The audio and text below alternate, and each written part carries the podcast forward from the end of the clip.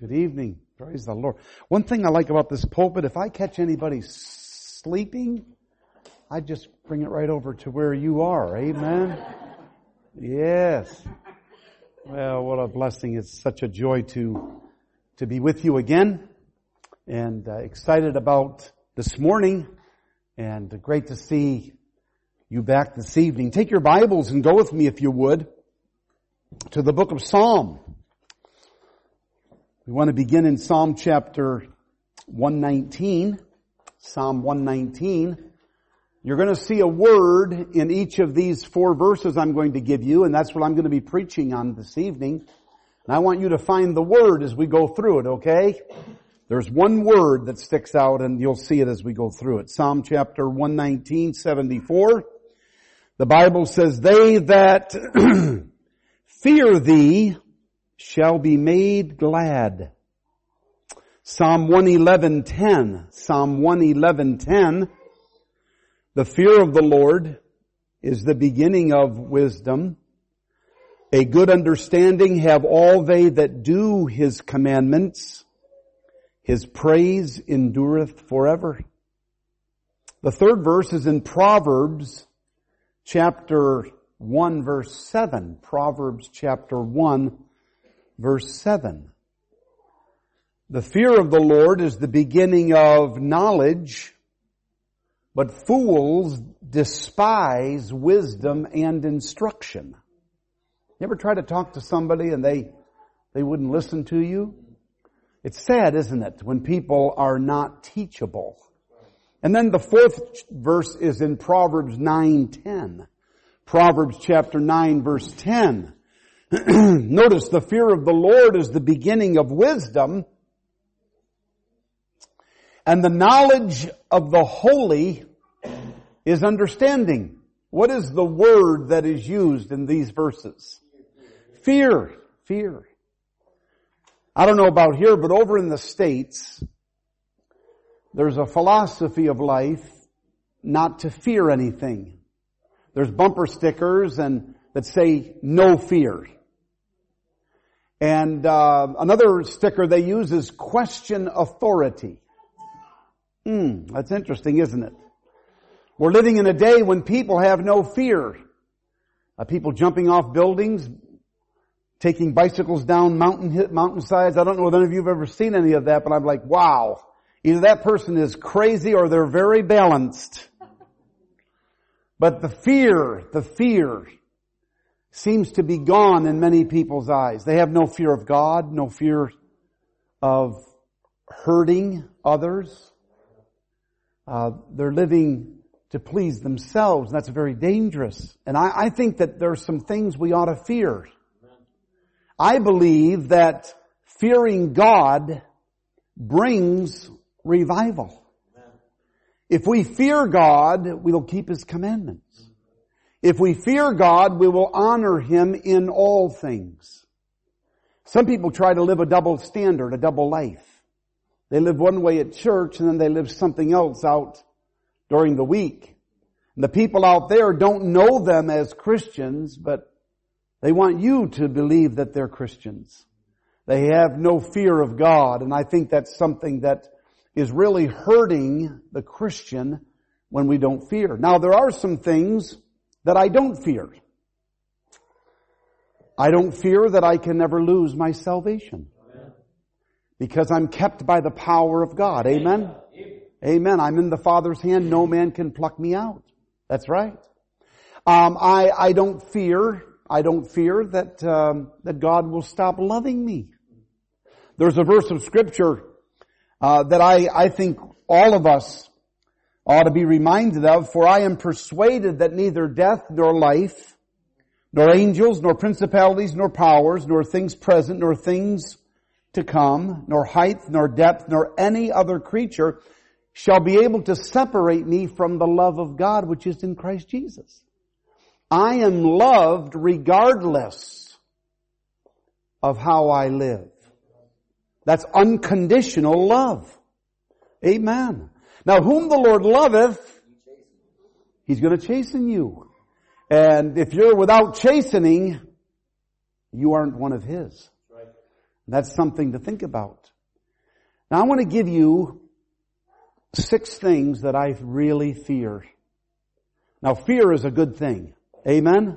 If I fear getting burnt on the stove, I'll not touch the stove when the, it's red hot. Amen. I fear, I fear that I could fall off a cliff if I got too close to the edge. But there's some things that I must fear as a Christian in order to have spiritual revival. And the question is, am I willing to fear these things that I might be filled with the power of the Spirit of God? There are certain things that God puts conditions on. If my people, which are called by my name, shall do what? Humble themselves, pray, seek my face, turn from their wicked way, then will I what? Hear from heaven and I'll forgive their sin and I'll heal their land. That's conditional. It's just like getting saved. You can only get saved through Jesus Christ. That's abundantly clear throughout the scriptures. Neither is there salvation in any other, for there is none other name given under heaven among men whereby we must be saved. See, Jesus said, I am the way, the truth, and the life. No man comes to the Father but by me.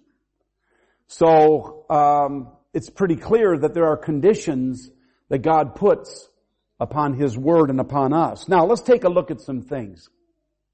Number one, I fear that I could become backslidden and bitter toward God. I want you to think about that and I want you to write that down if you're taking notes. I fear that I could get backslidden and bitter toward God. You say, well, I guess that's a good thing to fear. I mean, the Bible talks about bitterness and talks about sinning against the Lord, sinning against others, not having a forgiving spirit. Here's the thing. If I get backslidden, what I'm doing is I am telling God, I don't have to live by your guidelines. I can do whatever I want. Have you ever heard the phrase, nobody's gonna tell me what to do? You ever hear that? How many have ever thought it?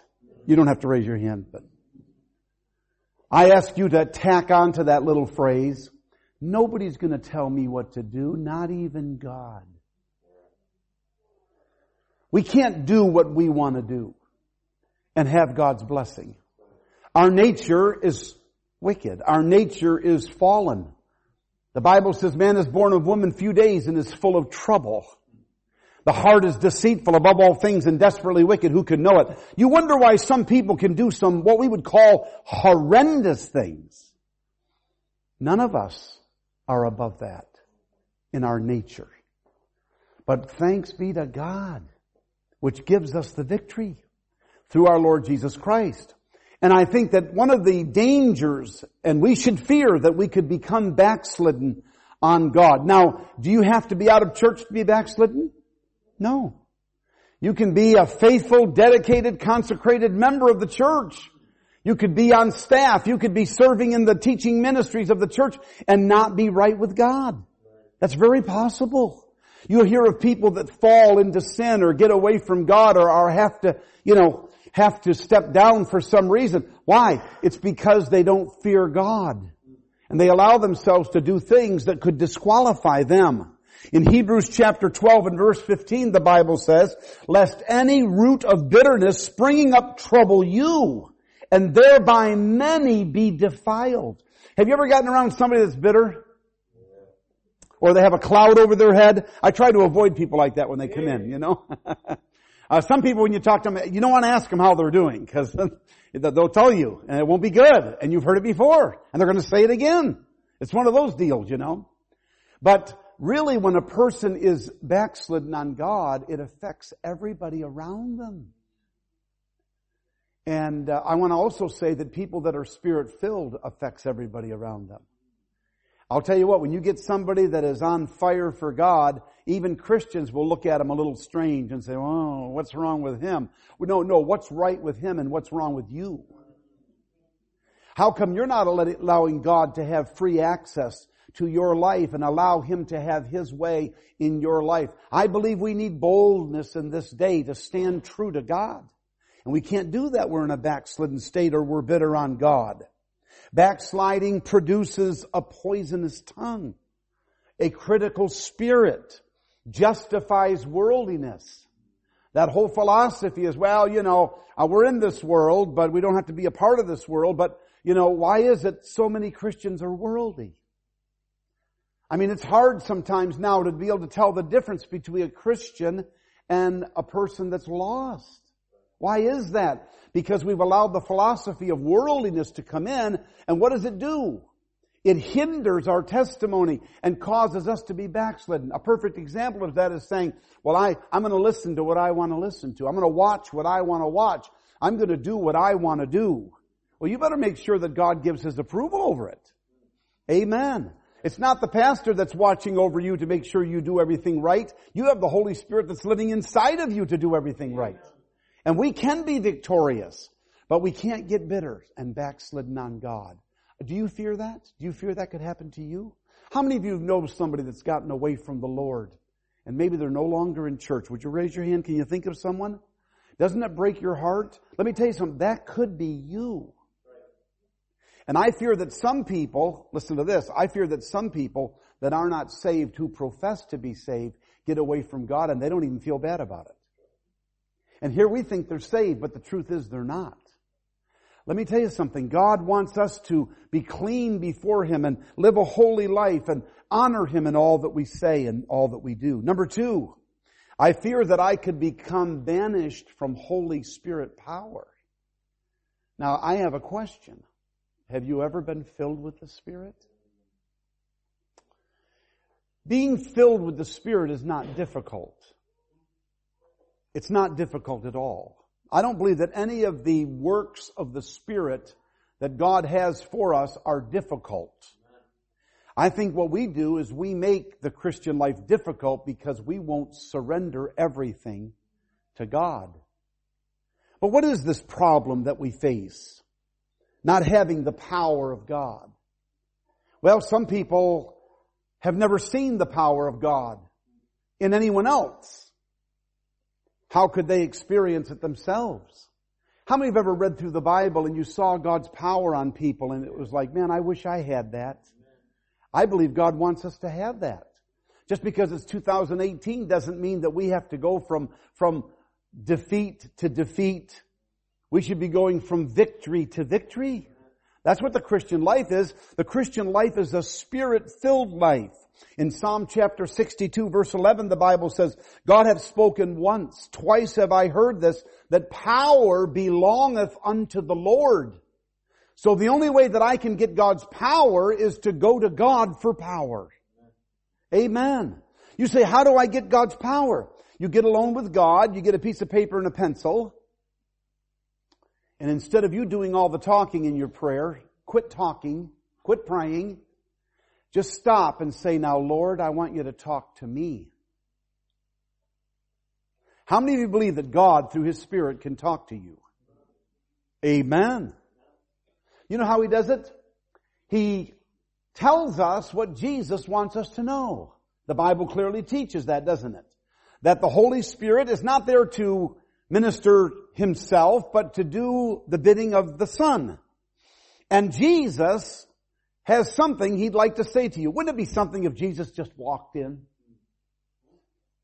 and came over here and said, I'm going to do a little um, survey of the church here. And I'm going to tell every one of you what you need to be doing. That could get a, that could be a very interesting service. Well, I want to tell you, the Holy Spirit's been trying to tell you that, but you're not listening. You understand that? Here's what happens when you get along with God and you get a pen and a piece of paper and you start saying, just say, Lord, speak to me. If there's anything wrong in my life, I want you to bring it to light. I want you to tell me what it is. And you'll be sitting there a couple minutes and the Holy Spirit will say, you know, uh, you're, you're bitter towards so and so. And I'm not going to hear your prayers till you get that straightened out. Amen. So you better get it straightened out. This one girl in a Bible college was a habitual liar. Now, the Bible does say all liars shall have their part in the lake of fire. I, I hope she was saved, but uh, she had a problem with lying. So she went to the president of the college and she said, I have a problem with lying. I lie all the time. And she goes, how do I get cured of that? He said, well, go back to everybody you lied to and ask their forgiveness. She said, I couldn't do that. That would be embarrassing. He said, no, it would cure you. And so, about three or four days later, she came back to the president and she said, I just talked to the 70 first 71 people and I'm free.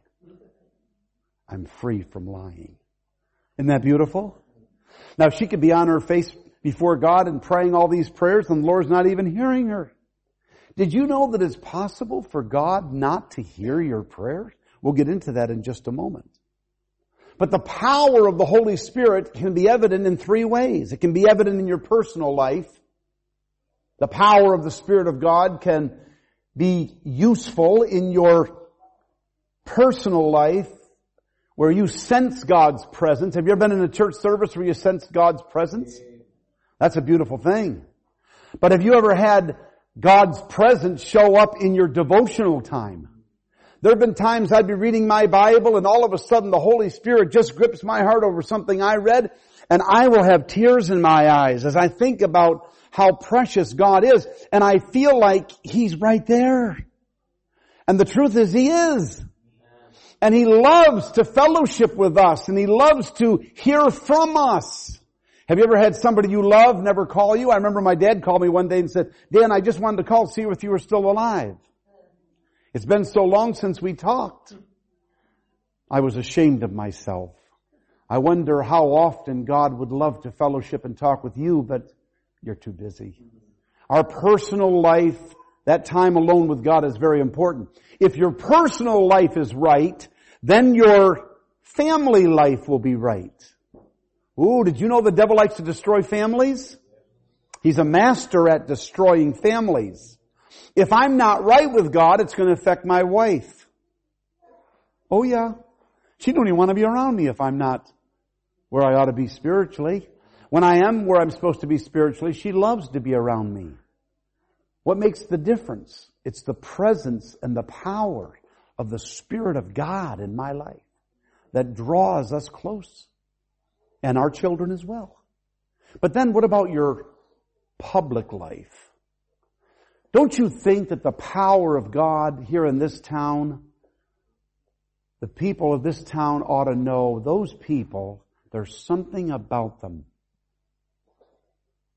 They seem to have God's power in their life. They're victorious. They're happy.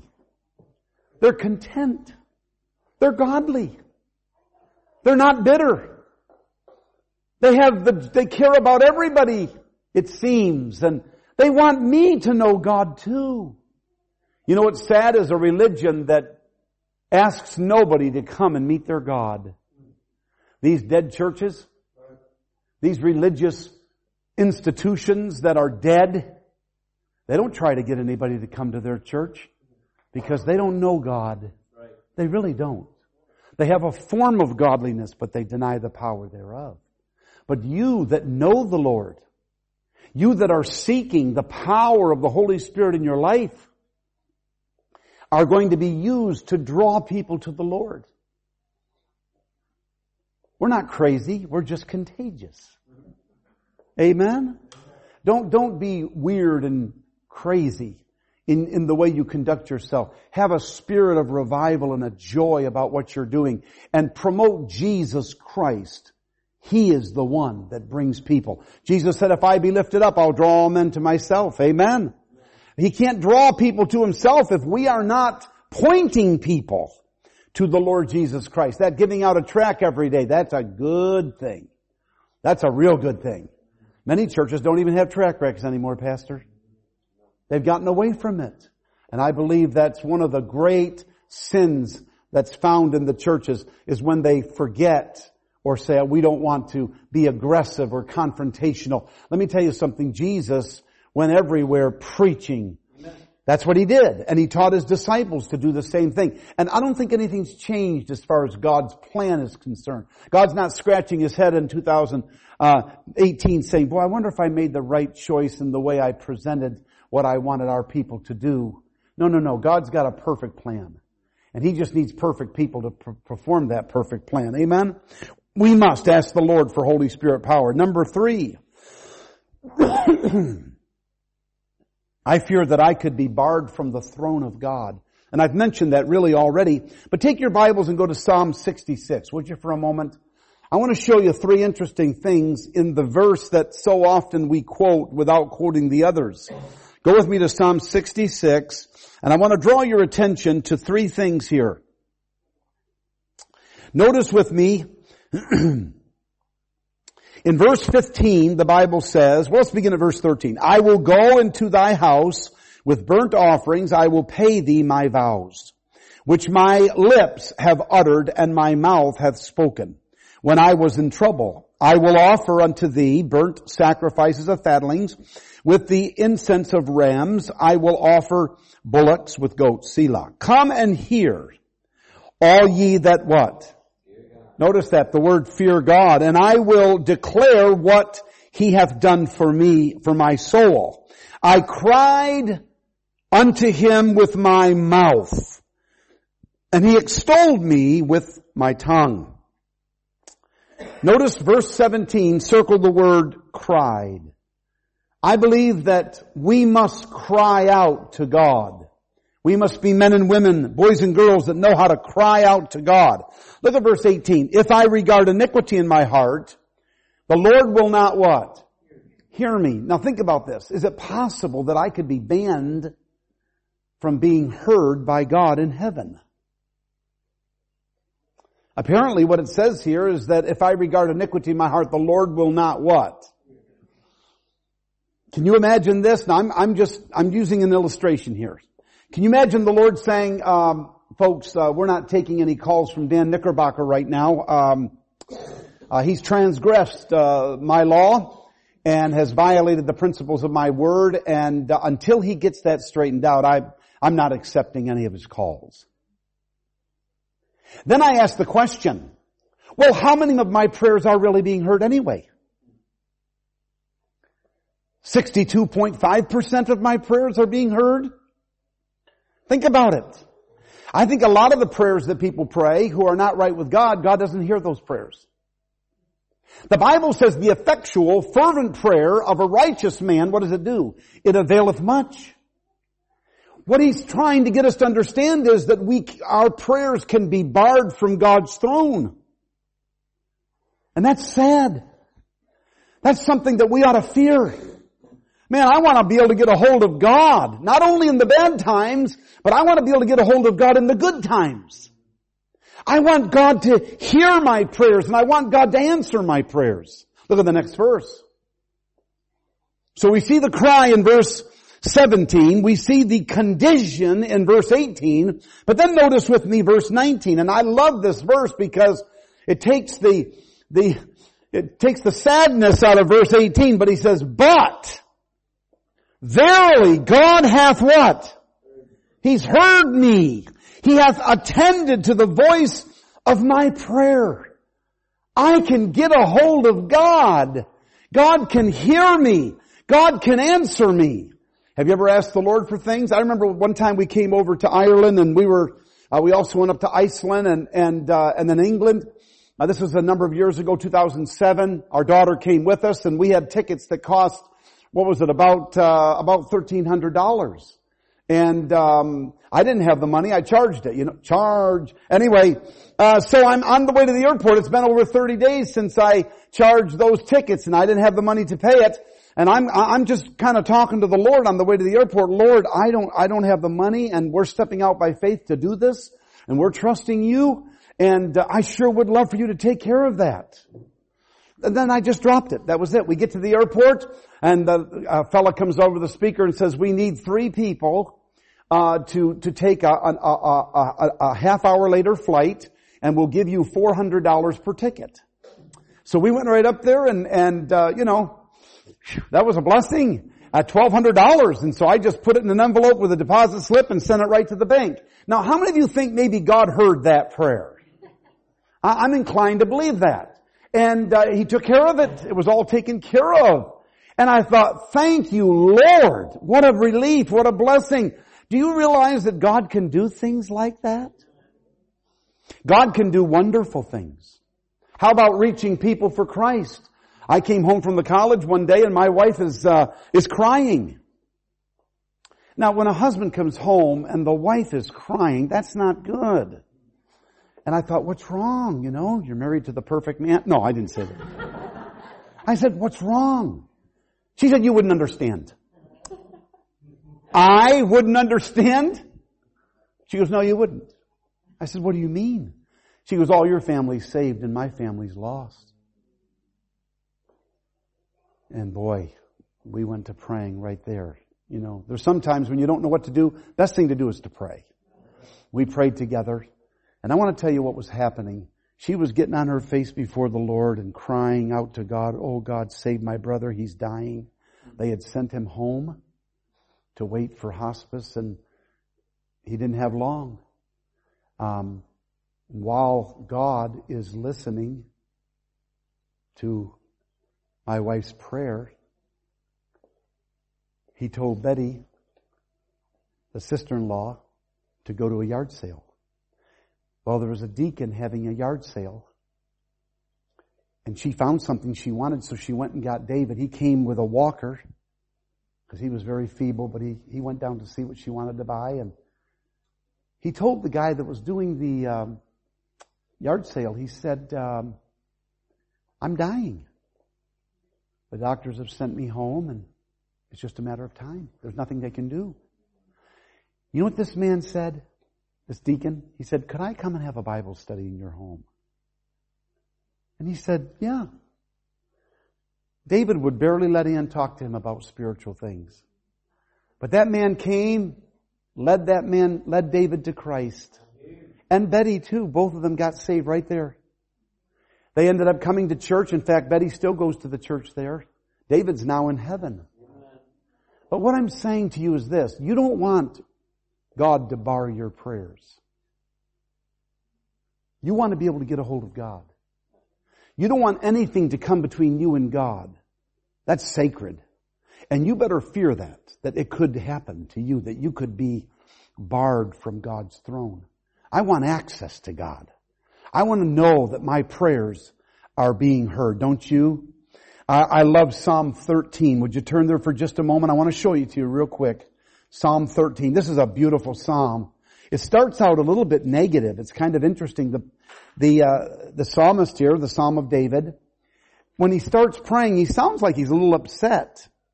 Notice how he prays. Now this is sometimes how we pray. Listen, listen to this. Psalm 13. You ready? How long wilt thou forget me, O Lord? Doesn't that sound like us sometimes? You bless everybody else, but you don't bless me.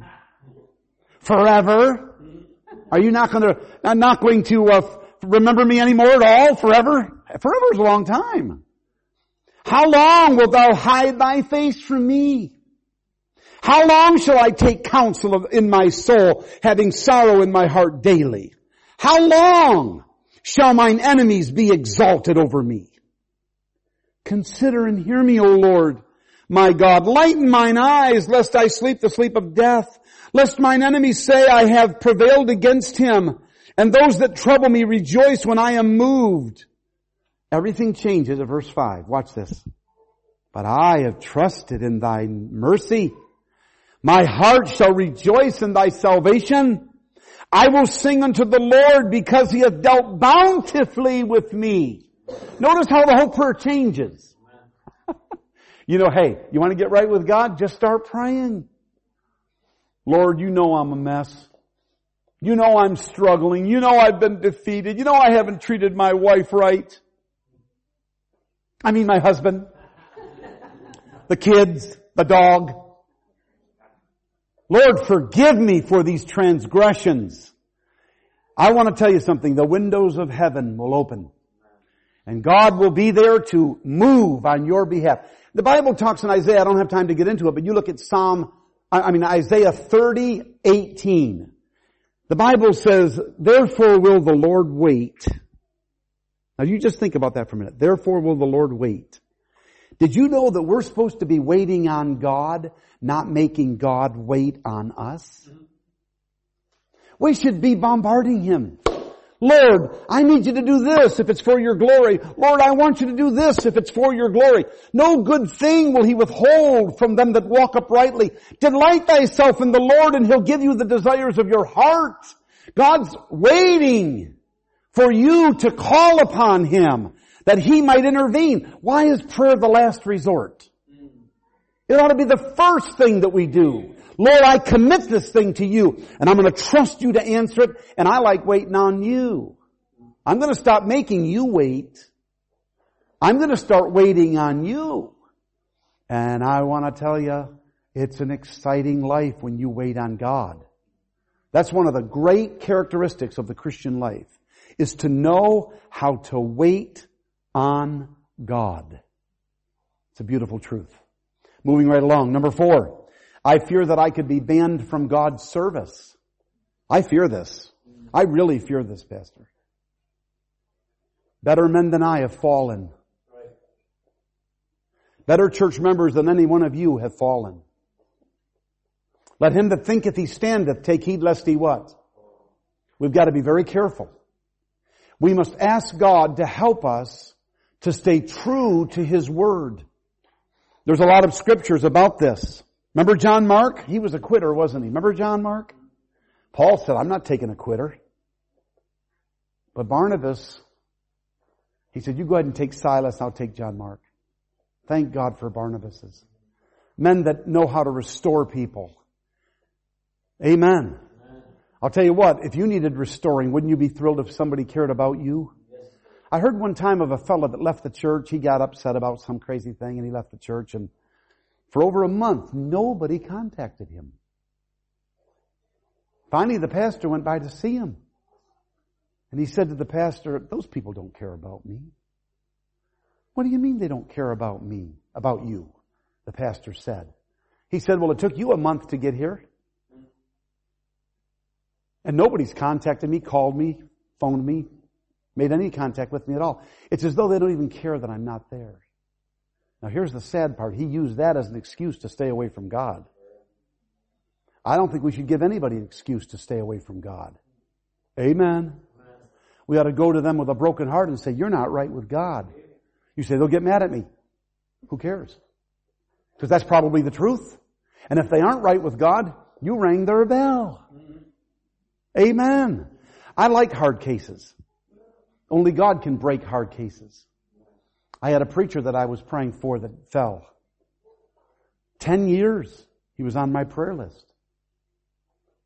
I went to a preacher's meeting one night. This guy tapped me on the shoulder. I turned around I, I won't give his name, but I said, wow, how you doing? He said, well, he said, I'm God chasing me and I'm back where I should be and I'm going to serve the Lord. Thanks for your prayers. And I said, it's an honor. Boy, I couldn't wait to get home and write down in my prayer list that God had brought a hard case back to the Lord. See, he was in a swimming, in an accident and he almost drowned.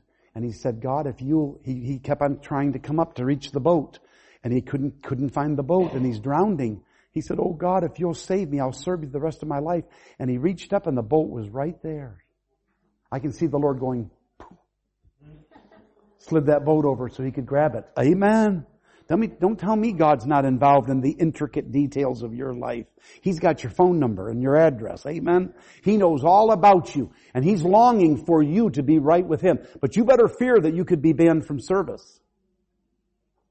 May God help us to be real and genuine before the Lord and walk with Him in a unique way. Oh, may we not get caught up in the Satan's trap. We had a young man that came to our church. Man, he, he was already saved. In fact, he was a guy that I grew up with. And he came to our church and started serving the Lord. I made him the principal of our academy. I mean, he was doing great. Single fella. And a young lady came in and stole his heart.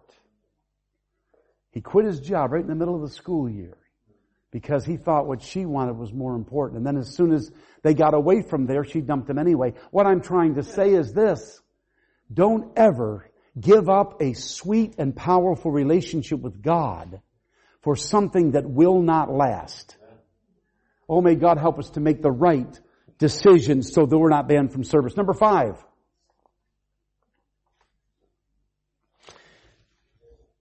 I fear that I could be barren at the judgment seat of Christ.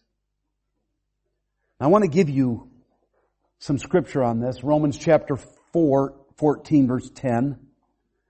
But why dost thou judge thy brother, or why dost thou set it not thy brother? For we shall all stand before the judgment seat of Christ. I don't want us to be barren at the judgment seat. The Bible says we're going to receive rewards. The Bible makes it clear that if we're faithful to God and we honor the Lord with our lives, we're going to receive the crown of rejoicing. We can receive the soul winner's crown. There's, there's what, seven or eight crowns that we can receive. And I believe that the, the, the Bema seat is going to be a time where God's going to give us reward. But I want to say this to you. You could live your Christian life and do things with the wrong motive and not receive any reward. Now think about that for a minute. The pastor asks you to do something and, ah, now, you know, no, you don't do it with your mouth, you just do it with your heart. Say, well, why doesn't, he, why doesn't he get somebody else to do it? He probably asked you because you're faithful. Amen. But you know what? You, even in your faithfulness, if you're not careful, you can lose your reward. If your motive is not right, you lose your reward. I got thinking about that after I've been pastoring for 23 years. I was like, wow, what am I really going to be rewarded for for all of those years of service? Did I do it because I had to do it or because I loved to do it? There is a difference. Some things we say we've got to do them. Well, let's do all things for the glory of God. Whatsoever you do in word or deed, do it all to the glory of God. You will never lose your reward if you do it for God's glory. Amen. I'm not serving people. I'm preaching to people right now, but I'm not serving people. I'm serving the Lord. Amen. God will take care of you. God shall supply all your needs according to His riches and glory by Christ Jesus. And uh, it's wonderful to to come to that place in your life where you're doing things because you love to do them, not because you have to, but because you love to do them. The Christian life. Now you've heard this phrase. Now this is something they use in the states. You say you say to a Christian, "Hey, how you doing?" Well, I'm hanging in there. How many ever used that term? Is that a term they use here? Maybe not. Um, did you know that they're, what they're saying is the Christian life is hard? Did you know that's a violation of the principles of God's Word? You know what Jesus said? My yoke, now yoke has to do with work, doesn't it? My yoke is easy and my burden is light. The Bible also says that the way of a transgressor is what? It's hard. Listen, if you're not doing what you're doing as a Christian with the right motive, then the Christian life's to be hard. Oh, it's so difficult. Oh, I'm just hanging in there. Or you're going, man, this is great. I get to serve the Lord every day of my life. He takes care of my needs. I can talk to Him about anything. We have it made. We have it made. If God never did another thing for you, you still haven't made. You're not going to hell. You know how to live for God. You know how to serve the Lord. And don't you think that God, in His love and His tender mercy, wants to reward us? He said, if ye being evil know how to give good gifts unto your children. I love giving gifts to my children. Amen. How much more shall the Heavenly Father give good things to them that what? Ask. You have to ask. You say, well, I really wish. No, no, stop wishing and start asking. Prayer is asking. What do you want? What do you need? God will take care of it. Amen. What I'm saying is the Christian life is a delight. it's a journey. It's got its bumps. It's got its speed bumps. I remember one time my wife and I, we were going through a problem in the church and uh, oh man, it was like eating our lunch. How many have had something in your life, eat your lunch? That's a phrase we use. That you probably don't understand that one.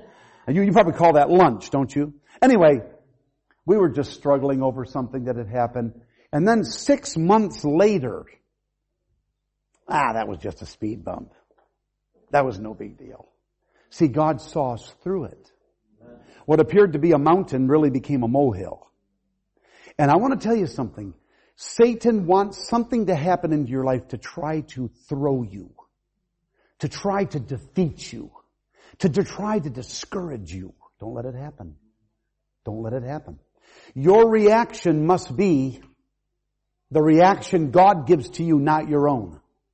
If somebody were to say to me, you know, you're ugly, well, they're probably speaking the truth, so I shouldn't take offense. Amen? But if somebody said, you're ugly, and so I let that just eat me up, what am I proving? I'm proving that I'm not dead to my flesh. Romans 6 says we're to be dead indeed unto sin and alive unto God.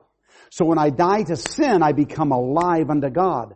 And the power of God takes over and gives me victory and helps me. I don't want to be barren when I stand before the Lord. Amen.